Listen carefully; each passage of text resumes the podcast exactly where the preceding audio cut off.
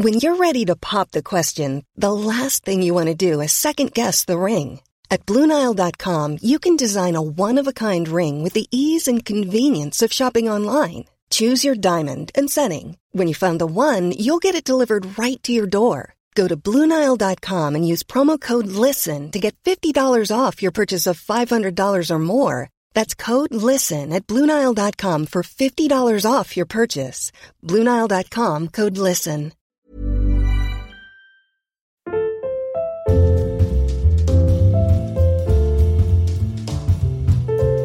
Tervetuloa perjantain parhaisiin. Täällä on Noora K.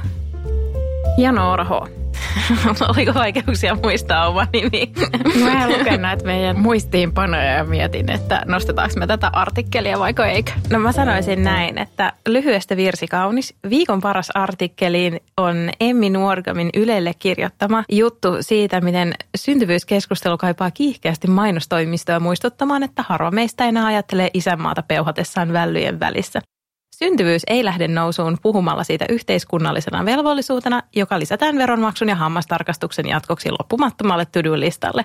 Tämä oli niin mahtava teksti ja mua nauratti ääneen, kun mä luin tätä. Ja sitten meillä tuli tämmöinen ajatus, että silloin me kyseltiin teiltä kuulijoilta, että mistä te haluaisitte podcastissa kuulla, niin tosi moni sanoi vanhemmuuden. Mm-hmm. Ja tästä innostuneena. Kyseltiin teiltä Instagramissa viime viikolla vähän kysymyksiä, että mitä te oikeastaan haluaisitte tietää. Niin apropos, tämä on meidän spesiaalinumeromme.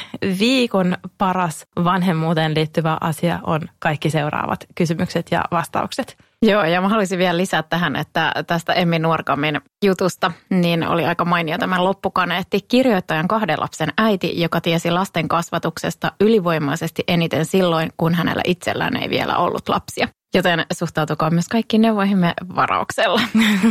Joo, just näin. Ei kun nimenomaan silloin, kun sillä ei ollut lapsia, niin se tiesi eniten. Meillähän nyt on ne lapset jo. Niin, ja tässä on tullut huomattu, että sitä ei tiedä tästä aiheesta juuri mitään. juuri näin. Lupaukset on tehty rikottaviksi. Joo, ja ne on tosiaan meidän kahden henkilökohtaisia mielipiteitä ja kaikilla menee vähän eri tavalla. Eli ei kannata siellä hermostua, vaikka tuntuu, että ei olisi mennyt just samalla tavalla kuin itsellä. Sä rikoit taas lupauksen. Sä rikoit meidän pakollisen disclaimerin lupauksen. Mä tiedän, mutta on semmoinen aihe, että mä tiedän, että osalla herättää niin paljon tunteita suuntaan jos toiseen, että tämän jakson alussa se on ihan paikalla. No se on kyllä täysin totta. Mutta mennäänkö suoraan kysymyksiin? Näitä oli monta ja oli tosi hyviä. Joo, ja voi olla, että jaetaan nämä sitten ihan parinkin jaksoa. Näin on. Katsotaan vähän, että miten aika riittää tänään, että tuleeko tästä kaikkien aikojen pisin monsterijakso vai jaetaanko suosiolla kahteen. Ensimmäinen kysymys on, maksavatko lapset paljon? Miten teidän rahankäyttönne on uudelleen allokoitunut? No, Noora H., haluatko vastata tähän ensin, koska sä oot meidän rahasta tarkka eksilöijä. Joo. No mun mielestä kallilta lapset tuntuu silloin, kun matkustaa, maksaa vakuutuslaskuja ja hankkii kurahaalareita. Eli ne on ehkä ne semmoiset tuntuvimmat kuluerät, kun pitääkin kahden lentolipun sijaan ostaa kolme tai maksaa se terveysvakuutus, mikä me ollaan lapselle otettu ja se tulee meillä semmoisena kerran vuodessa könttinä. Muuten mun mielestä niihin menoihin tottuu, kun ne tulee siihen pikkuhiljaa lapsen kasvaessa. Ja sitten musta tuntuu, että tässä on vähän semmoinen sama juttu kuin siinäkin, että jos tulot kasvaa ja on ihan ok tulot jo niin kuin lähtökohtaisestikin, niin jos tulot kasvaa, menot kasvaa ja tuntuu, että sitä rahaa ei ole yhtään enempää käytettävissä, niin tässäkin jotenkin sille hassusti se rahan taju hämärtyy, että ei sitä oikeastaan sitten tajukaan, että on varmaan aika paljonkin vähemmän rahaa käytettävissä kuin silloin kahden kesken eläessä. Ihan totta, mutta kun siihen kasvaa pikkuhiljaa sisään, että totta kai vauvavuoden aikana tulee sellaisia isoja hankintoja kerralla ja niitä voi tulla montakin. Että jos haluaa hankkia vaikka tietyt vaunut uutena tai tietyn syöttötuolin uutena tai pinnasänky tai tämän tyyppistä, niin kyllähän niihin saa kerralla uppoamaan aika paljonkin sitä rahaa, suorastaan tonneja. Mm. Mutta niissäkin on niitä vaihtoehtoja niin paljon ja sitten kaikki muu tulee tosiaan vähän niin kuin ajan myötä. Ja sitten ehkä sen tyyppinen kuluttaminen, mitä ennen on ollut, että vaikka extempore afterworkit ja hei syödäänkö tässä samalla jotain. No sitten mä menen vielä vähän kaupungille pyöriä ja ostan ehkä vähän lehtiä ja parit kynsilakat ja tämmöiset. Niin sen tyyppinen kuluttaminen ainakin on mulla vähentynyt ihan hirveän paljon, että ei tosiaankaan tunnu, sä olet kirjoittanut tosi hyvin tänne muistiinpanoihin, että ei tunnu siltä, että niinku joutuisi itse hirveästi luopumaan mistään. Hmm. Niin näin tosiaankin on, että tämä tulee toistumaan tosi monessa vastauksessa, että siihen vaan jotenkin liukuu sisään ja tottuu ja muuta. Niin tota, tämä on yksi niistä asioista, että maksaa ne toki, mutta ihan yhtä lailla maksaa se oma elämäkin ja kyllä ne omat kulutustottumukset vois muuttua muutenkin. Jes, pitääkö vanhemmuuteen varautua jotenkin taloudellisesti? No meillä eli Noora Hoon perheessä oli tämmöinen vauvasäästötili, joka pistettiin pystyyn sitten, kun vauva ilmoitti tulostaan ja sinne me molemmat sitten siirrettiin jonkun verran rahaa per kuukausi. Nyt mä en yhtään muista paljon se oli. Olisiko se ollut yhteensä 500 euroa per kuukausi? Eli mm. me säästettiin sinne koko sen raskausajan ajan ja sitten sieltä ostettiin muun muassa ne vaunut ja niitä vauvahankintoja ja sinne jäi sitten jotain jemmaakin. No meillä meni oikeastaan silleen, että mehän myytiin vene siinä ihan niin kuin raskauden puolivälin jälkeen, niin oikeastaan veneestä saadut rahat meni aika pitkälle sitten rattaisiin ja kaikkiin just tämän tyyppisiin, että No toki se oli jostain pois, että vene lähti, mutta tota, jos ei me oltaisi myyty sitä venettä, niin varmaan me oltaisiin sitten kanssa säästetty, laitettu vähän rahaa sivuun niitä hankintoja varten. Et tietenkin sit, jos on oma toive, että haluaa olla pitkään himassa vaikka lapsen kanssa, niin sit mun mielestä on tosi järkevää varautua siihen taloudellisesti ja säästää sen mukaan, mitä on mahdollista. Mutta mun mielestä ainakin me ei oltu hirveän pitkään himassa, niin mm. se, mikä se nyt virallisesti on, se vanhempainraha, joka on ansiosidonnainen, niin se on tosi hyvä. Ja sitten tietenkin se oma, omat menot pienenee, kun on himassa lapsen kanssa. Ja sitten me tehtiin toki vielä blogiakin siinä, että oli tuloja kuitenkin vielä sit siitäkin, niin mä en kokenut, että olisi tarvinnut etukäteen sitä äitiysvapaata varten jotenkin jotain ekstra rahaa sitten vielä. Juuri näin. Mulla on vielä se, että mä itse elin tosi erilaisessa taloudellisessa tilanteessa lapsuuteni kuin nyt esimerkiksi vaikka mun lapsi elää meidän perheessä. Eli silloin kun mä olin mun pojan ikäinen, niin mun äiti oli yksin huoltaja ja hänen palkkansa ei suinkaan ollut mikään huima, eikä ollut sit mitään perintöjä tai muita. Et meillä oli aika tiukkaakin välillä rahasta ja mä en kokenut ainakaan, että se olisi ollut mitenkään mun lapsuudessa semmoinen määrittävä tekijä tai että mä olisin jäänyt jostain paitsi. Eli tietenkään emme nähneet nälkää ja ymmärrän, että semmoisiakin perheitä Suomessa on, jolla se sitten on se köyhyys se määrittävä tekijä ja tosi voimakas kokemus semmoisesta. Mutta tämä on ehkä auttanut mua myös ajattelemaan niin, että ei sille lapselle tarvitse tarjota kuuta taivaalta tai hankkia kaikkia kamoja uutena tai mahdollistaa jotain taitoluisteluharrastusta tai ratsastusta tai välttämättä mitään maksullista harrastusta. Eli lapset tulee loppujen lopuksi aika pienellä toimeen. Ehkä se on enemmän semmoisessa, että jos on niin semmoinen huoleton taloudellinen tilanne muuten vanhemmilla, niin sitten se on ehkä enemmän siitä myös vanhempien omasta mentaliteetistä kiinni. Ja en nyt tässä ota tosiaan kantaa sitten semmoisia, että että jos joutuu jo nyt stressaamaan siitä, että miten saa rahat riittää. Just näin. Ja kun sä sanoit, että lapsihan ei itsessään tarvitse, eihän se pieni vauva tai lapsi vaadi oikeastaan mitään. Että jos me puhutaan niistä rattaista ja pinnasängyistä ja syöttötuoleista semmoista, no itseä vartenhan ne on. Mm. Että niitä saa käytettynä tosi hyvin, ihan tosi kelvollisia. Mutta sitten jos haluaa haluu ne bugaboo-buffalot, niin tota, sitten se on maksettava se hinta, mikä niistä on maksettava, mutta ilmankin varmasti pärjää tosi hyvin. Just näin. Onko lapsen hankkimisen jälkeen enää yhtään omaa aikaa ja pötköttelyä? Siis mun mielestä on, varsinkin nyt kun lapsi on täyttänyt kolme vuotta. Tietenkin sitä on vähemmän, mutta mä en ainakaan voi rehellisesti sanoa, että sitä ei olisi ollenkaan. Että sitä on vähemmän, mutta kyllä sitä on ollenkaan. Vauvavuonnakin sitä olisi varmaan ollut paljon enemmän, jos me ei oltaisi sattumalta tehty sitä blogia silloin, koska mä käytin silloin tietysti kaikki päiväuniajat siihen, että mä editoin kuvia ja kirjoitin tekstejä. Mutta se oli mun oma valinta. Mä halusin tehdä sitä silloin ja mä oon aktiivinen ihminen ja mä nautin siitä tekemisestä. Sitten taas, jos on semmoinen ihminen, joka kaipaa paljon sitä pötköttelyä, niin sitten ne päiväuniajat esimerkiksi voi nimenomaan hyödyntää just siihen. Samaa mieltä, eli on, mutta vähemmän meillä siihen on, että tuntuu, että on sitä pötköttelyaikaa, niin siihen on ihan tämmöiset selkeät systeemit auttanut. Eli meillä täällä Norhoon perheessä on tehty muun muassa tämmöiset viikonloppuisin nukkumisvuorot, eli toinen saa toisen aamuna nukkua niin pitkään kuin huvittaa ja toinen sitten toisena. Sitten me hyödynnetään mun mies kylläkin huomattavasti tehokkaammin, mutta just nämä päikkärihetket. Eli yritetään olla sitten silloin kotona viikonloppuisin ja levätä itsekin.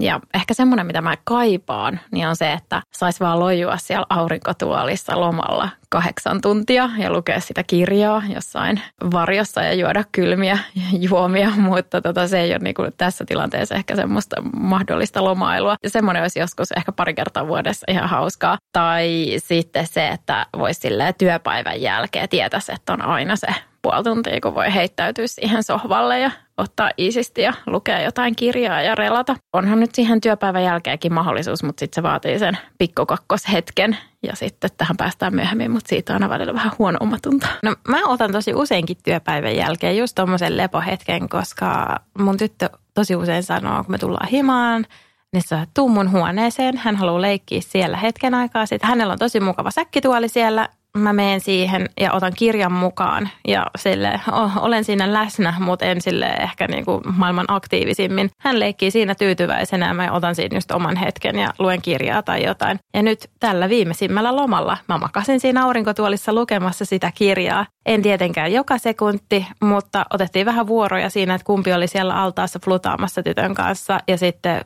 välillä hän oli siinä kanssa lämmittelemässä pyyhkeen sisällä ja kattelemassa tablettia. Niin mulle tuli oikein sinne oivallus siinä, että voi vitsi sentään, että nyt mä oon päässyt taas takaisin tähän, että voi tosiaan heittäytyä siihen aurinkotuoliinkin välillä, jos miettii sit sitä niin kuin yleisesti, että onko omaa aikaa lapsen kanssa. Että tässä on nyt mennyt kolme vuotta ja sitten jos sä niin kuin ajattelet silleen, että se lapsi vaikka asuu 18-vuotiaaksi asti himassa, niin aika pieni osa siitä ajasta on sitä, että sä et voi pötkötellä mm. ja olla siinä aurinkotuolissa. Että no ne pari ekaa vuotta on sellaisia. Yllättävän nopeasti meni ohi se vaihe. Joo, ja varmaan jossain vaiheessa kaipaakin, että voiko se lapsi tarvitsisi mua. Niinpä, kohta saa ruveta tuntemaan itsensä ihan turhaksi. Mun lapsi on jo muutaman kerran mennyt omaan huoneeseensa, paiskannut oven kiinni mennessään. Ja yksi päivä se oli se, joo, joo. Ja mä olin ihan silleen, ahaa, selvä. Tuleeko murrosikä siis nykyään kolmevuotiaana? No sehän aikaistuu koko ajan, että niin. kuka tietää. Kuka tietää. No sitten on tällainen kysymys. Mistä ja miten tiesitte, että haluatte lapsia?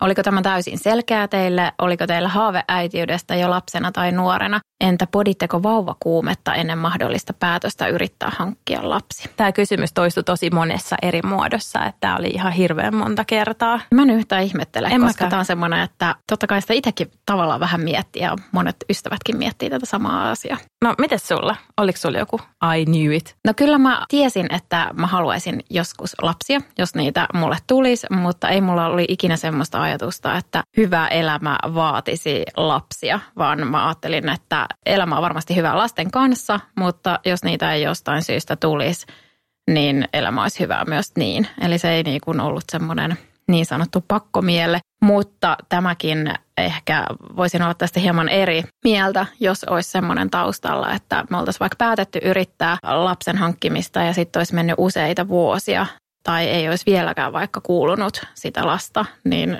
voisin olla hyvin eri mieltä tästä vastauksestani, mutta tällä hetkellä niin vastaus on tämä. No mulla oli ehkä aavistuksen epäselvää. Mä ajattelin varmaan jonnekin kaksiviitoseksi asti, että joo, että kaksi lasta ja koira ja semmoinen perus, perussetappi. Sitten mä aloin jossain kohtaa miettiä, että no joo, että en mä nyt ole ihan varma. Ja mulla meni aika pitkään, kun mä pohdiskelin sitä, että joo vai ei. Sitten se jossain kohtaa oli silleen, että joo, mutta ei ihan vielä, joo, mutta ei ihan vielä vauvakuumetta mulle ei ole ollut ikinä. Ei mullakaan. Mutta sitten mulle tuli tämmöinen hyvin käytännöllinen jossain kohtaa se, että niin kun, että mä punnitsin sitä, että joo vai ei, niin tuli semmoinen, että kyllä tämä on semmoinen kortti, jonka mä haluan katsoa. Että sen mä tiedän, että mä katuisin tosi paljon, jos mä niin kuin yrittäisi sitä, että jos ei olisi saanut lasta, niin se olisi varmasti ollut tosi iso suru. Ja mun on mahdotonta nyt tässä sanoa, että miten sen olisi sitten käsitellyt. Mutta mä ajattelin, että kyllä mä haluan ainakin kokeilla, vaikka mulla ei ollutkaan semmoista polttavaa vauvakuumetta tai sellaista. Ja sitten rupesi olemaan kanssa silleen, että no joo, nyt rupeaa toi ikäkin olemaan sellainen, että jos sen meinaa katsoa, niin nyt alkaisi olla se hetki. Ja mä muistan, että silloin kun mä punnitsin tätä asiaa joitakin vuosia sitten, niin mua aluksi ahdisti kauheasti se, että musta tuntuu, että Suomessa on semmoinen tietynlainen perhe-elämän muotti, johon mm. mä en sovi ja johon mä en halukkaan sopii. Se, että on se kaksi lasta ja rivari ja mielellään koira ja Volvo ja käydään siellä Prismassa ja lauantaisin saunassa. Ja jotenkin se ahdisti mua osittain ehkä sen takia, että mun oma lapsuus ei ollut sellainen, vaan tosiaan ensin äiti oli yksinhuoltaja ja sitten sen jälkeen meillä on ollut semmoinen värikäs ja monimutkainen perhe, missä mä oon viihtynyt tosi hyvin ja vanhemmat on ollut ehkä vähän erityyppisiä, mitä sitten jossain tämmöisissä ihan ydinperheissä, mutta se ahdisti mua ihan kauheasti, mutta siitä pääsi eroon sillä, että Mä keskustelin mun puolison kanssa paljon siitä, että millainen vanhempi mä haluaisin olla, millaista vanhemmuutta mä toivoisin, että ja miten se vaikuttaisi meidän elämään ja myös ystävien kanssa ja sitten niistä ystävistä, joilla oli jo lapsia ja vähän vanhempia lapsia. Mulla on erityisesti mun tämä äiti-idoli, joka on yksi mun parhaista ystävistä. Hänellä on kaksi huomattavasti vanhempaa lasta ja hän oli semmoinen esimerkki, että siitä äitiydestä voi rakentaa semmoista oman näköistä. Se on tärkeää, että on noita esimerkkejä, koska on se aika tiukassa kyllä se niin kuin tietynlaisen perheenä olemisen malli. Vaikka voisi ajatella, että vuonna 2020 ei enää olisi, mutta mm. kyllä mä ainakin tunnistan sen edelleen. No sitten on kysymys, joka liippaa tätä samaa asiaa, eli mistä tietää milloin on oikea tai fiksu aika perustaa perhe? No mä voin tähän Noora H. kommentoida, että ei mitään hajua, koska se ajatus tuntuu musta vähän pelottavaltakin kyllähän se nyt muuttaa elämää ihan hurjasti, että se lapsi tulee ja sitten se, että mistä nyt tietää, että onko oikea ja aika, onko valmis ja muuta. Mä päätin sitten vaan kopioida sen, että mitä mun äiti oli tehnyt. Eli mun äiti sai mut, kun hän oli 30 ja mä ajattelin, että jos mulla on siinä vaiheessa semmoinen puoliso, joka haluaa lapsia ja suinkin se vaan on mahdollista, että tulee silloin raskaaksi ja pystyy yrittämään raskaaksi tuloa, niin se voisi olla hyvä ikä. Äiti pärjäsi hyvin, mä ajattelin, että ehkä mäkin sitten. When you're ready to pop the question, the last thing you want to do is second guess the ring. At Bluenile.com, you can design a one of a kind ring with the ease and convenience of shopping online. Choose your diamond and setting. When you find the one, you'll get it delivered right to your door. Go to Bluenile.com and use promo code LISTEN to get $50 off your purchase of $500 or more. That's code LISTEN at Bluenile.com for $50 off your purchase. Bluenile.com code LISTEN. Even when we're on a budget, we still deserve nice things. Quince is a place to scoop up stunning high end goods for 50 to 80% less than similar brands. They have buttery soft cashmere sweaters starting at $50, luxurious Italian leather bags, and so much more. Plus, Quince only works with factories that use safe, ethical, and responsible manufacturing. Get the high-end goods you'll love without the high price tag with Quince. Go to quince.com/style for free shipping and 365-day returns. Mun täytyy sanoa, että ei mitään hajua tai että ei ikinä ole semmoinen optimaalinen aika. Ei todellakaan. Aina on elämässä jotain meneillään, että jos sitä rupeaa miettimään sillä lailla, että koska olisi semmoinen niin kuin olosuhteiden puolesta täydellinen hetki, niin vallitseva maailma on ennustamaton ja hallitsematon, että aika lailla fiilispohjalla tässä saa vetää, että mä sanoisin omalla kokemuksella kyllä sen, että jos on yhtään semmoinen fiilis, että tosiaan kyllä joskus – niin ei muuta kuin go for it vaan. Että ei sitä semmoista jotain ihanteellista aikaa kannata kauheasti jäädä odottelemaan. Mä oon täysin samaa mieltä tästä ja sitä vauvakuumetta ei myöskään kannata jäädä odottelemaan, koska tosiaan meillä ei kummallakaan ollut sitä. Ja mäkin tykkään hirveästi lapsista ja mä rakastan vauvoja. Mutta en mä ikinä ole kokenut semmoista tarvetta, että mun on pakko saada lapsi, kun jotkut kuvailee sitä sillä, että vauvakuume on tosi niin kuin voimakas ja ehkä fysiologinenkin tunne. Mun täytyy korjata. Mulla on ollut siis semmoinen, että se on joku semmoinen alkukantainen hormonaalinen vauvakuume, minkä mä tunnistan kyllä, että aikaisemmin ennen kuin oli oma lapsi – niin silloin kun pitelin vastasyntyneitä sylissä, kun niissä on semmoinen oma ihana vastasyntyneen tuoksu, niin haisteli sitä, ja mä ajattelin, että tämä on varmaan joku evoluutiohomma, haisteli sitä ihanaa vastasyntynyttä siinä. Ja sitten oli semmoinen vuorokauden kestä, must have baby now tyyppinen, okay. semmoinen niin kuin tosi niin kuin jännänkin voimakas, mutta sellaista niin kuin vauvakuumetta, että on tässä kuumeillut vaikka vuoden, että pitäisikö tehdä asialle jotain, niin sellaista mä en ole kokenut ikinä.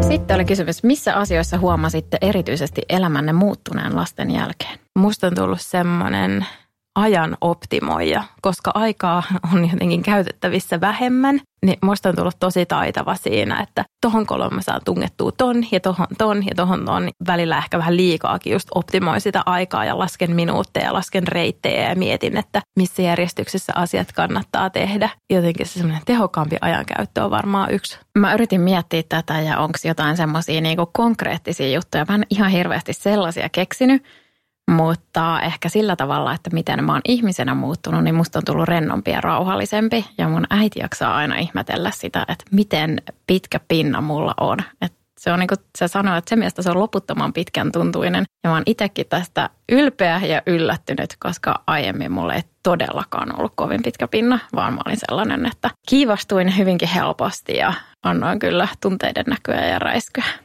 No toi on jännä, kun mulla on taas ehkä vähän päinvastainen kokemus, että välillä musta tuntuu kyllä, että äiti on tuonut musta mustimmat piirteet esille, mitä mä en tiennyt, että oikeasti olemassakaan. Että mä aina luulin olevani tosi rennolletkeä ihminen vähän kaikessa. Mutta musta tuntuu taas, että musta on tullut joissain asioissa paljon kireempi. Vaikea selittää, että onko se ollut semmoinen uinuva piirre, mikä on ollut mulla aina, että se tulee esiin oikeissa olosuhteissa, vai tota, onko tämä niinku uusi piirre. No sitten on lasten määrää käsittelevä kysymys. Mun on pakko myöntää, että mä vähän provosoiduin tästä. Sä saat, sulla on tosi hyvä vastaus tähän ja sä saat vastata tähän ainakin ensin. Täällä on, miksi nykyään 0-2 lasta on vakio? Kysyjällä on neljä ja kaikilla kavereilla 3-5 lasta. Lapset syntyneet 99-2009. Miksi pienet perheet ovat muotia? Joo, mä mietin tätä. Ja nyt täytyy tietenkin sanoa, että ei mitään hajua näin niin kuin tilastollisesta näkökulmasta ja faktoihin perustuen, mutta mä voin kommentoida tätä ehkä oman ystäväpiirin ja tuttavapiirin pohjalta. Ja ainakin mun ystävä- ja tuttavapiirissä tähän vaikuttaa tosi paljon se, että se lasten saaminen ei ole mikään itsestäänselvyys joskus nuorempana meistä varmaan suurin osa ajatteli, että sitten kun mä oon vaikka 25 tai 27, mä menen naimisiin ja siitä puolen vuoden päästä meille tulee vauva ja sitten siitä toinen jonkun ajan kuluttua, mutta ei se ole mennyt ihan niin. Mulla on ainakin ystäväpiirissä tosi paljon lapsettomuutta sekä sellaista, että ei ole saatu sitä ensimmäistä lasta tai sitten, että ei saada sitä toista. Ja kolmas on monelle sitten vaan ihan siis semmoinen tosi kaukaiselta tuntuva haave. Varmasti tämä vaikuttaa. Ja sitten samoin se, että me asutaan suurin osa meistä Helsingistä tai Helsingin lähiympäristössä. Ja tietenkin mitä isompi perhe, niin sitä enemmän tilaa sitä useammat kaipaa. Ja ison asunnon hankkiminen Helsingistä on tosi harvalle mahdollista. Se on totta. Helsingissä perheasunnot on kyllä todella, todella arvokkaita. Mä voin kertoa, miksi mä provosoiduin. Mä provosoiduin sen takia, että siinä oli toi muotisana. Se on niinku semmoinen, että tässä ollaan elämän isoimpien asioiden äärellä. Mun mielestä siinä yhteydessä ei voi mitenkään käyttää sanaa muoti. Mun on vaikea nähdä, että kukaan olisi silleen, tämä on muodikasta, teen tämän valinnan siksi. Että kyllä siellä on mm. aina taustalla sitten jotain muuta.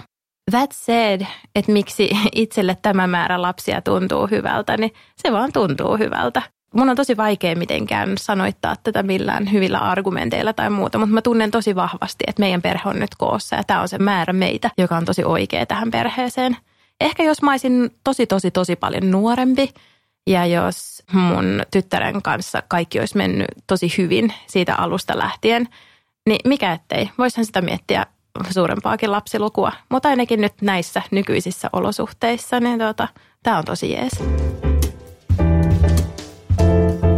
Miten puolison matkatyö vaikuttaa lapsiarkeen ja onko selviytymisvinkkejä? Tämä on ihan sulle. Mä en voi tähän kommentoida yhtään mitä. No joo, tietenkin se vaikuttaa siis hyvin konkreettisesti sille, että esimerkiksi Noora H. teidän perheestä teidän on ollut tosi helppo jakaa vaikka kotityöt tasan ja niin kuin jakaa kaikki ihan toisella tavalla niin tässä ihan niin kuin teknisistä syistä niin tosi paljon enemmän siitä arjesta kaatuu mun niskoille. Ja se on semmoinen, että selviytymisvinkkeinä semmoinen, että siihen kannattaa varautua. Että et sä voi varautua tietenkään niihin tunteisiin, mitä se kenties herättää silloin, kun sä koet ehkä yksinäisyyttä ja oot silleen, että voi helvetti, että niin kuin taas, niin kuin, että kun sä kaipaisit eniten sen toisen tukea, niin sitten se onkin jossain toisella puolella maapalloa. Siihen ei voi varautua etukäteen, mutta voi miettiä niitä toimintamalleja, että ketkä kaikki on ne tyypit, joilta voi pyytää apua ja jutella niille jo etukäteen ja miettiä sit sitä, että kuka on vaikka lähimpänä, että jos sä tarvitkin, jos sulla tulee semmoinen, että mulla on niin pakko saada sekunti omaa aikaa ja, tai jotain käytännön apua,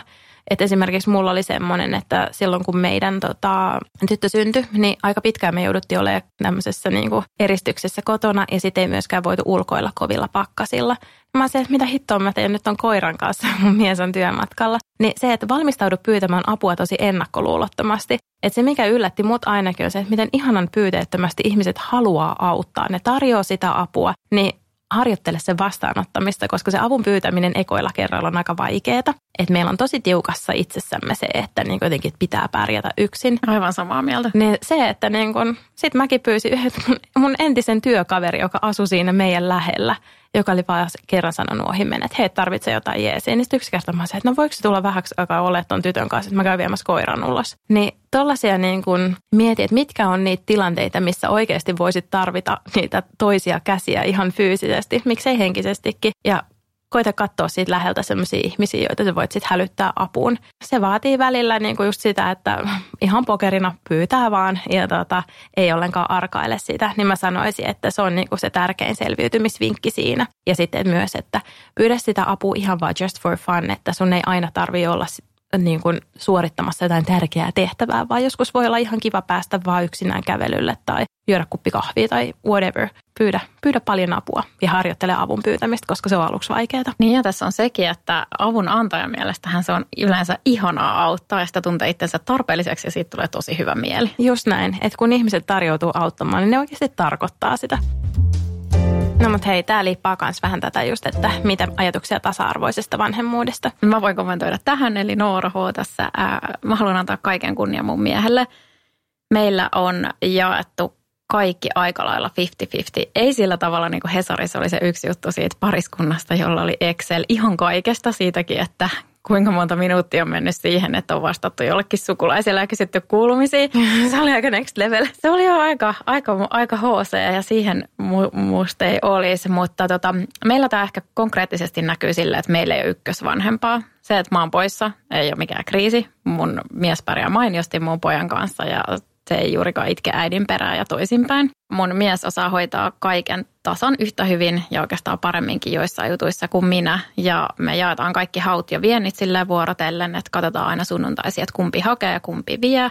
Jos lapsi on sairaana, ne pidetään vuorotellen. Muistetaan suurin piirtein, että sä olit tollon, mä olin tollon. Niin sitten aina sen mukaan, että ei kumpikaan joudu olemaan liikaa pois duunista. Toki näissäkin sitten joustetaan. Ja sitten meillä on semmoinen sopimus, että molempien pitää päästä treenaamaan tietty määrä kertoja viikossa ja me katsotaan nekin sitten sunnuntaisin etukäteen ja sovitaan, että no nämä on sun treenipäivät, nämä on mun treenipäivät ja näistä pidetään kiinni. Ja sitten kaikki tämmöiset neuvolat ja hammaslääkärit ja vasukeskustelut ja päiväkodin synttärikeksit ja muut, niin ne kanssa puoliksi, että ei mitenkään silleen, että äiti vie aina neuvolaa tai vasukeskustelua, että mun mies osaa ihan yhtä hyvin ne hoitaa, niin ollaan pidetty siitä kiinni, että puoliksi menee. Mutta tämä tosiaan on mahdollista sillä, että olemme molemmat päivätyössä ja ei ole tuommoista vaikka niinku reissutyötä. Joo, ja mä oon sitä mieltä, että kyllä se tasa-arvoinen vanhemmuus onnistuu, vaikka olisi reissutyökin. Että se ei välttämättä realisoidu semmoisena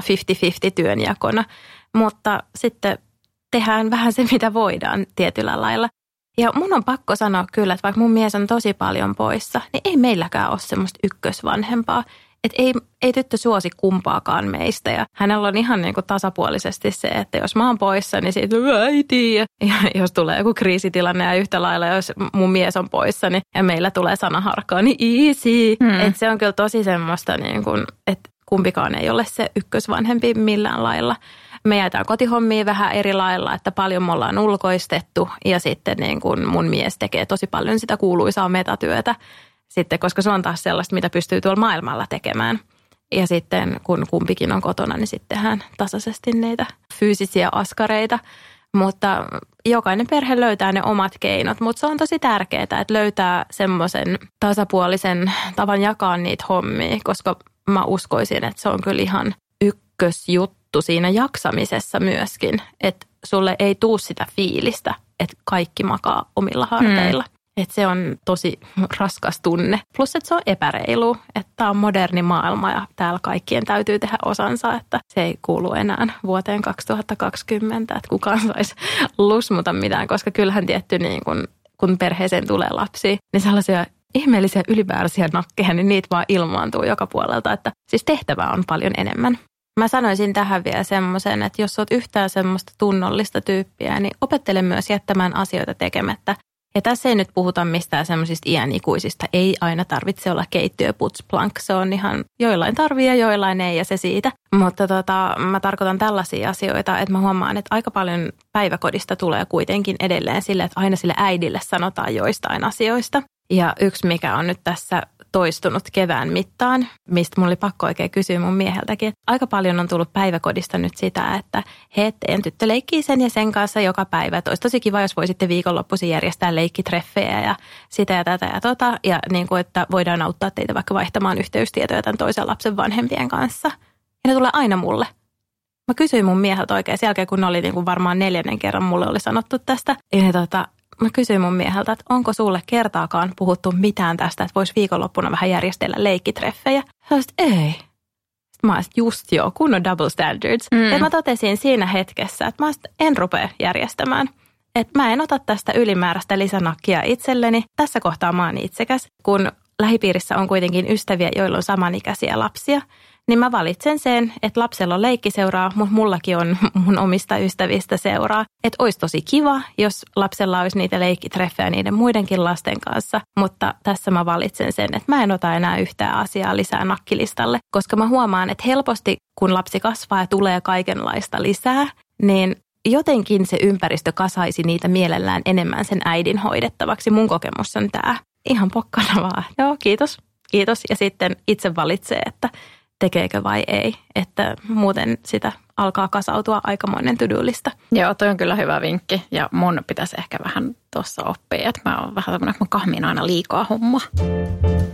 Tähän liittyy oikeastaan noin seuraavakin neuvo, ei neuvo, kuin on freudilainen kysymys. Ahdistuitteko siitä, että muut neuvoivat tekemään asioita tietyllä lailla? No mä voin kommentoida tähän, että kyllä ahdistuin, etenkin silloin vauvavuotena, ehkä ensimmäiset puoli vuotta kaikki tämmöiset synnytys, imetys, kantoliina, sormiruokailu, vinkit, neuvot, hyvät tarkoittavat ohjeet ja muut ahdisti mua aika paljonkin itse asiassa. Ja mä olin tästä tosi yllättynyt, koska siis mä tiesin, että on tällaisia skenejä jo silloin ennen kuin mä aloin odottaa mulla sitä. Mä ajattelin, että nämä ei koske mua mitenkään. Että miksi mä ottaisin näistä paineita ja musta tuntui niinku ihan absurdilta se ajatus. Mutta sitten siinä vaiheessa, kun mulla oli se vauva siinä, joka oli syntynyt sektiolla ja se imetys ei ihan sujunut ja sitä ei voinut myöskään kantaa missään ergonomisissa kantorepuissa eikä missään kantorepuissa, koska se oli ollut väärinpäin siellä vahassa koko ajan ja se oli semmoisessa hassussa sammakkoasennossa eikä viihtynyt niissä, niin kyllä mä otin niistä paineita ja mä tunsin välillä itteni ihan kakkosluokan kansalaiseksi. Mä muistan sen, että mua hävetti kaivaa tuttipulloa esiin lastenhoitohuoneessa tuolla Stokkalla ja semmoisia ihan niinku hulluja juttuja. Mutta tähänkin mulla on ehkä semmoinen vinkki, että jos, jos joku muu siellä tuntee samanlaista huonoa omaa tuntoa ja muuta, niin jos sulla on hyviä ystäviä, joilla on vanhempia lapsia, niin juttele niiden kanssa, koska tota, mä sain tältä mun äitimentoriystävältä semmoisen neuvon, että, että, että yritä olla välittämättä tästä, että tämä on oikeasti semmoinen vauvavuoden ja sen vauvakuplan juttu, mistä kukaan ei jaksa enää niin kuin myöhemmin olla kiinnostunut tai stressata. Ja se on pitänyt ihan niin kuin tosi hyvin paikkaansa. Ei musta ole kukaan kysynyt sitä, että kuinka pitkään mä imetin tai – paheksunut sitä, että miksi mun lapsi ei syntynyt alateitse tai vastaavia juttuja, vaikka ne silloin tuntui maailman isoimmilta. Toi on täysin totta, että ne tuntuu jotenkin siinä hetkessä kauhean isoilta asioilta, mutta jos joku tälläkin hetkellä kokee ahdistusta ja angstia noista asioista, niin tämä on lupaus. Se helpottaa kyllä, koska pian olet siinä vaiheessa, että ketään ei kiinnosta ja hyvä niin. Joo, ja ero kaikista Facebook-ryhmistä. Ei kannata liittyä edes niihin. Toi pitää täysin paikkaansa myös. Ja se oli mun mielestä yksi ensimmäisistä neuvoista, mitä mä sain. Mulla oli aika paha synnytyspelko ja mä kävin sitten niissä tota, pelkopolilla. Mä en ehtinyt kauhean pitkään niissä käydä, kun tota, mun tyttö syntyi niin paljon ennenaikaisesti, mutta se ensimmäinen tapaaminen, että mä menin tapaamaan sitä kätilöä, silloiselle kätilöopistolle sinne synnärille, niin se sanoi, että älä liity mihinkään ryhmiin. Ja se oli hyvä neuvo. Mä noudatin sitä ja mä oon tosi tyytyväinen, että mä tein niin. Sosiaalinen media tuo tosi paljon hyvää meidän elämään, mutta se tuo myös tosi paljon skeidaa. Ja mm-hmm. sanotaan näin, että silloin kun ollaan niiden elämän isoimpien asioiden äärellä, niin tunteet välillä menee vähän katosta läpi yhdellä jos toisellakin se ei välttämättä tuota aina niin semmoista rakentavaa ja kannustavaa ilmapiiriä. Mutta tota, mun täytyy sanoa, että mua ehkä ahdisti vähemmän, mutta mulle tuli tosi isona yllätyksenä se, mä sain lapsen 36-vuotiaana, että mä olin kuitenkin ollut aikuinen ja omillani ja työelämässä jo tosi pitkään ja kokenut tosi paljon erilaisia juttuja ja ollut kiperistäkin tilanteissa – ja olihan silleen, että tämä menee ihan jees, että tämä elämä, että hyvinhän tässä pärjäillään ja kiva juttu. Ja sitten mulla on noin tyypit, joita mä voin pyytää apua ja neuvoja, jos mä tarviin. Niin mut pääsi yllättämään aivan täysin se, että kuinka paljon sitä niin kuin puuttumista ja neuvoa ja ohjeistusta tuli, vai ei olisi pyytänyt ollenkaan. Mä olin ihan silleen, että mitä tapahtuu, että yhtäkkiä mun elämässä on tämmöinen osa-alue, mitä kaikki kommentoi ja kokee oikeudekseen ottaa kantaa ihan mihin saattaa. Mä olen se, mitä tämä oikein on. Että, että ahdistus ei ole ehkä se oikea sana, mutta kyllä mullekin se tuli niin kuin todella sellaisena outona ja voimakkaana ilmiönä.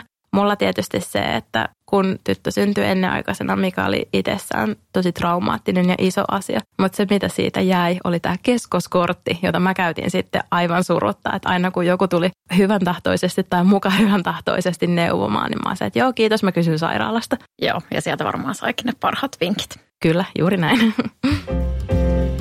Tämä näyttää nyt tässä vaiheessa siltä, että me tullaan tekemään toinenkin jakso tästä samasta aiheesta. Ollaan aika paljon juteltu, mutta pitäisikö meidän tehdä nyt sillä lailla, että käsitellään vähän näitä ura-asioita ja sitten sen jälkeen luvataan, että tähän tulee vielä part two. Joo, tehdään näin.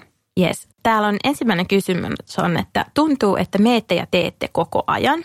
Miten se on mahdollista? Ja työ ja perhe ja podi – Pitäisikö mammalomalla vain olla ja nauttia tai kehittää itseään? Miten pärjäätte vanhemmuustyökombossa? Ja sitten myös, miten vanhemmuus vaikuttaa uraan? Eli tosi paljon pyöritään tämän aiheen ympärillä. Näitä kysy hirveän moni. Mm. Ja tästä onkin paljon sanottavaa. Haluatko aloittaa? Mä voin ensin aloittaa kommentoimalla, tota, että tuntuu, että meette ja teette koko ajan ja miten se on mahdollista ja yhdistää tämä työ, perhe ja podi. No, ei se aina tunnukaan sillä, että se on mahdollista. Täytyy sanoa, että tällä viikolla kun me tätä nauhoitetaan, mä oon ollut työmatkalla Tukholmassa ja siellä on ollut tosi intensiivinen puristus, mikä oli kyllä myös aivan mahtavaa, mutta samaan aikaan veratti kyllä vähän voimia. Plus ja, sä oot viimeisillä raskaana. Niin, no sekin vielä. Ja sitten tuntui, että ei, ei niinku ole niinku mitään kerrottavaa ja jaettavaa ja olisin mielelläni pötkötellyt tämän tunnin. Eli ei aina tunnu siltä, että se on mahdollista yhdistää. Mutta onneksi näitä hetkiä on sitten kuitenkin harvemmin. Ja siihen ehkä auttaa myös se, että mä suhtaudun kuitenkin podcastiin jollain tavalla harrastuksena. Eli se ei ole niin kuin se, mistä mulle tulee mun leipäpöytään ja se menee aina kakkossijalle tai kolmossijalle itse asiassa, jos mietitään sitä työtä, perhettä ja ystäviä. Eli työ ja perhe ja ystävät, ne on se ykkönen. Sen jälkeen tulee se vakkarityö ja sitten vasta podcasti. Eli ehkä se, että on pistänyt asiat mittasuhteisiin ja määrittänyt niille tietyn tärkeysjärjestyksen. Toi on tosi hyvä kommentti, just että määrittää sen tärkeysjärjestyksen, koska sitten se ohjaa sitä omaa ajankäyttöä ja ohjaa sitä, että tartutko se niihin asioihin, jotka tuottaa sulle oikeasti iloa ja nautintoa vai teet se jotain kenties vain velvollisuuden tunteesta niin se on tosi hyvä ohjenuora. Ja me ollaan molemmat aika aktiivisia tyyppejä. Tuossa just oli tuosta mammalomasta puhetta ja muuta. Että me tehtiin blogia äitiyslomalla ja kaikki päiväajat käytettiin siihen kuvahommaan. Ja silloin välillä lapset viihtyi keskenään tai laitettiin ne pötköttelemään leikkimatoille ja kuvattiin jotain kamppiksi. Ja se sopi meille, koska me ollaan aktiivisia tyyppejä. Me nautitaan siitä, että on monta rautaa tulessa ja saa tehdä kaikenlaisia asioita ja välillä vähän semmoisia haastavampiakin juttuja. Ja tähän liittyy myös just se, että palattiin töihin. Tuossa tulee myöhemmin seuraavassa jaksossa sitten kysymys siitä, että niin kuin missä vaiheessa lapset meni päivähoitoon. Mutta palattiin töihin suht aikaisin, että nämähän on hirveästi kiinni just siitä, että minkälainen tyyppi itse on, että nauttiiko siitä, että on tosi monia juttuja meneillään mm. koko ajan, vai onko just semmoinen, joka kaipaa tosi paljon sitä pötköttelyä? Joo, komppaan tätä. Mä saan tosi usein kuulla siitä, että miten sä jaksat tehdä ja mennä ja olla koko ajan – mutta se on mulle se luontevampi olomuoto kuin sitten se pötköttely. Eli ihan niin kuin luonnekysymys myös. Joo, ja sitten mä just mietin tätä mamma lomasta kysyneelle ihmiselle, että jos susta tuntuu yhtään siltä, että se itsensä kehittäminen olisi nimenomaan sitä, että pitää kehittää itseään, niin sitten mä sanon, että älä tee sitä. Ihan samaa mieltä. Koska on kuitenkin aika vähän niitä mahdollisuuksia, että sä saat ottaa täydellisen breikin työelämästä ja irtautua siitä täysin. Jos miettii meidän sukupolvea, niin meidän eläkeikä on varmaan joku 95 tai sitten kannetaan jalat edellä ulos sieltä työpaikasta. Mm. Niin töitä ehtii tehdä kyllä koko loppuelämänsä. Itseään ehtii kehittää ja toisaalta kun työelämä on tällaista, niin sitä suorastaan joutuu tekemään. Että me tullaan varmasti kaikki vaihtaa ammattiikin vielä monta kertaa tässä. Niin kun sulla on mahdollisuus ottaa semmoinen breikki työelämästä, niin käytä se. Komppaan aivan täysin ja tämä on itse asiassa munkin pläni. Nyt ainakin tällä hetkellä tuntuu, että mä en kehittää itseäni yhtään mitenkään. Jos mä kehitän itseni joidenkin asioiden suhteen, niin se on ehkä kuninkaallisia koskevat juorut, koska niille on jäänyt aivan liian vähän aikaa viime aikoina, niin lupaan lukea Svensk Damtidningia hyvinkin aktiivisesti. Mutta muuten mulla on täysin semmoinen ajatus, että mä, mä aion kerrankin olla hyvin chillisti. Mutta sitten taas, jos tuntuu, että alkaa vaikka seinät kaatua päälle, niin varaan oikeuden muuttaa mieltä ja silloin kehittää itseään, koska silloin taas se saattaa olla niin kuin täydellinen ratkaisu siihen ongelmaan. Just näin. Et se, että miten niin kun perheen ja työn pystyy yhdistämään, niin varmaan just sillä jonkinasteisella suunnitelmallisuudella, että miettii just, että miten sitä aikaa käyttää, onko työ, mitä voi tehdä joustavasti etänä, joustavina kellonaikoina, miten saadaan puolison kanssa sovitettua yhteen, mistä sä saat sen päivähoitopaikan, miten se kulkeminen sinne että Kaikki on kyllä mahdollista, mutta se vaatii semmoista suunnitelmallisuutta. Se on ollut mulle tosi vaikeaa, koska mä oon aika spontaani ihminen. Nyt mäkin on joutunut taipumaan vaan siihen, että se arki vaan kerta kaikkiaan sujuu parhaiten, kun sen aika pitkälle aikatauluttaa. Vaikka se ei ole mulle semmoista luontaista ja mukavaa se semmoinen suunnitteleminen, niin se kuitenkin helpottaa sitä elämää tosi paljon tuolla LinkedInissä oli tosi hyvä kommenttiketju siitä, että mitä ihmiset tekee, jotta ne saa sen arjen sujumaan kivasti. Siellä oli tosi hyviä vinkkejä laidasta laitaan, mutta jos mulla olisi jotain omia tärppejä, niin on just se, että ulkoista kaikki mahdollinen, jos vaan suinkin voit. Että meillä on meillä käy siivoja ja sitten lisäksi meillä on robottiimuri, meillä on kuivausrumpu, joten en koskaan ripusta pyykkejä, en omista juurikaan vaatteita, joita tarvitsisi silittää. Että semmoinen niin elämän virtaviivaistaminen niin pitkälle kuin mahdollista, että tiputtaa niitä liikkuvia osia sieltä pois. Ja valitsee taas kerran, mikä on itselle tärkeää. Mulle on tärkeää, että meidän arkiilloissa on ilmaa ja on just sitä pötköttelyaikaa ja olemista. Ja toisaalta voi käydä sitten vaikka lenkillä tai muuta. Ja siitä johtuen meillä ei ole yhtäkään harrastusta esimerkiksi kellään meidän perheessä mitään sellaista, että tiettyyn kellon aikaa pitäisi olla jossain, vaan kaikki harrastukset on sellaisia, että niitä voi tehdä tilanteen mukaan. Mä taas on aina ollut aika suunnitelmallinen, mutta ehkä semmoisia mun oppeja tähän komboon on se, että ovettele sellainen taito, että sä pystyt lähteä töistä, vaikka hommat olisi vähän kesken. Toi on hyvä taito. Yleensä niitä pystyy aina jatkaa seuraavana päivänä. Ja jos nyt ei pysty seuraavana päivänä, että ne vaatii jotain kiireellistä toimenpidettä, niin sitten se voi tehdä illalla, eikä siihen yleensä mene ihan hirveästi aikaa. Mutta se on ollut mulle sellainen, että kaikkea ei tarvitse tehdä heti valmiiksi. Just näin. Ja sitten se, että no, mikä on muutenkin työelämässä ja kaikessa muussakin elämässä semmoinen hyvä taito, niin opettelee sen, että mitkä on niitä hommia, missä riittää semmoinen niin kuin 70-80 prosentin suoritus, semmoinen tavallisen hyvä, mm. ja mitkä on sitten niitä, mihin pitää laittaa kaikki paukut. Koska kaikki tehtävät elämässä tai työelämässä ei ole niitä, mihin pitää satsata satasella. Että on paljon sellaistakin, mistä saa silleen, että no okei, riittävän hyvä on tässä täysin jees. Joo, kyllä. Ja sitten myös sen tajuminen, että ei ole korvaamaton. Ja nämä on näin niin kuin yhden lapsen kokemuksella, mutta mulla on läheisissä kollegoissa useita sellaisia, joilla on kaksi tai useampia lapsia. Ja täytyykin sanoa, että hyvin nekin mimmit vetää, että eikä vaikuta yhtään sille, että niillä olisi liian vähän mitään milläkään osa-alueella, vaan hyvin se näyttää sujuvan myös useamman lapsen kanssa. Joo, siis sanotaan, että se mikä on hyvä tässä vanhemmuudessa, että tässäkin harjaantuu. Mm. Sä opit siinä niin kuin, välillä kantapään kautta, mutta opit joka tapauksessa, että kaikkea ei tietenkään tiedä heti ja varsinkin kun on tälle on tämä yksi lapsi, niin esikoisen kanssa aina vähän uuden äärellä. Että et sä ikinä oikein voi tietää varmasti, että missä kohtaa tämä vaihe menee ohi tai mitä seuraavaksi tapahtuu tai mitä sun pitäisi tehdä. Mutta kaikessa harjaantuu ja ihan hyvin se yleensä menee kaikki, vaikka etukäteen jännittäisikin. Ja välillä väsyttää ja välillä V ituttaa, mutta ne on kaikki sellaisia tunteita, että niitä olisi elämässä muutenkin. Että ihan sama, että onko lapsia vai ei. Että mä niin kuin sanoisin näin, että tietenkin lapsi periaatteessa muuttaa kaiken, mutta sitten toisaalta on tosi paljon sellaisia asioita, mitä sun elämässä olisi. Että oli niitä lapsia tai ei, että mä en niinku liikaa pelkäisi sitä, että se muuttaa kaiken. Mm. Et siihen harjaantuu. Ja täytyy sanoa, että mä oon ihan iloinen. Mä katoin kyllä tämän kortin, tai siis tosi iloinen. Että toivottavasti tässä on kuitenkin ollut semmoista positiivista puhetta perheelämästä, koska itse ainakin on vahvasti sitä mieltä, että jos se niinku yhtään kiinnostaa tai mietityttää, niin do it. Kyllä, näihin sanoihin on hyvä päättää tämä jakso. Just näin. Hei tästä viikonlopputunnelmiin. Ihanaa viikonloppua. Ihanaa viikonloppua. Ensi viikolla taas normaali perjantain parhaat ja palataan tähän vanhemmuusaiheeseen joskus myöhemmin. Moikka! Heippa!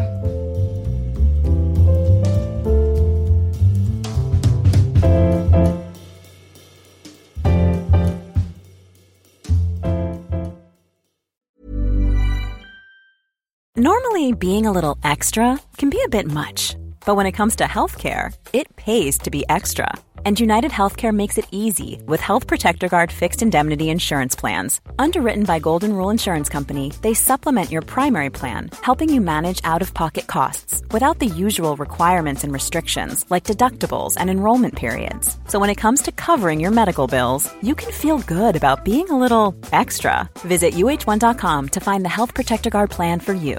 Hey, it's Paige DeSorbo from Giggly Squad. High quality fashion without the price tag. Say hello to Quince. I'm snagging high-end essentials like cozy cashmere sweaters, sleek leather jackets, fine jewelry, and so much more. With Quince being 50 to 80% less than similar brands. And they partner with factories that prioritize safe, ethical, and responsible manufacturing. I love that. Luxury quality within reach. Go to quince.com slash style to get free shipping and 365 day returns on your next order. Quince.com slash style.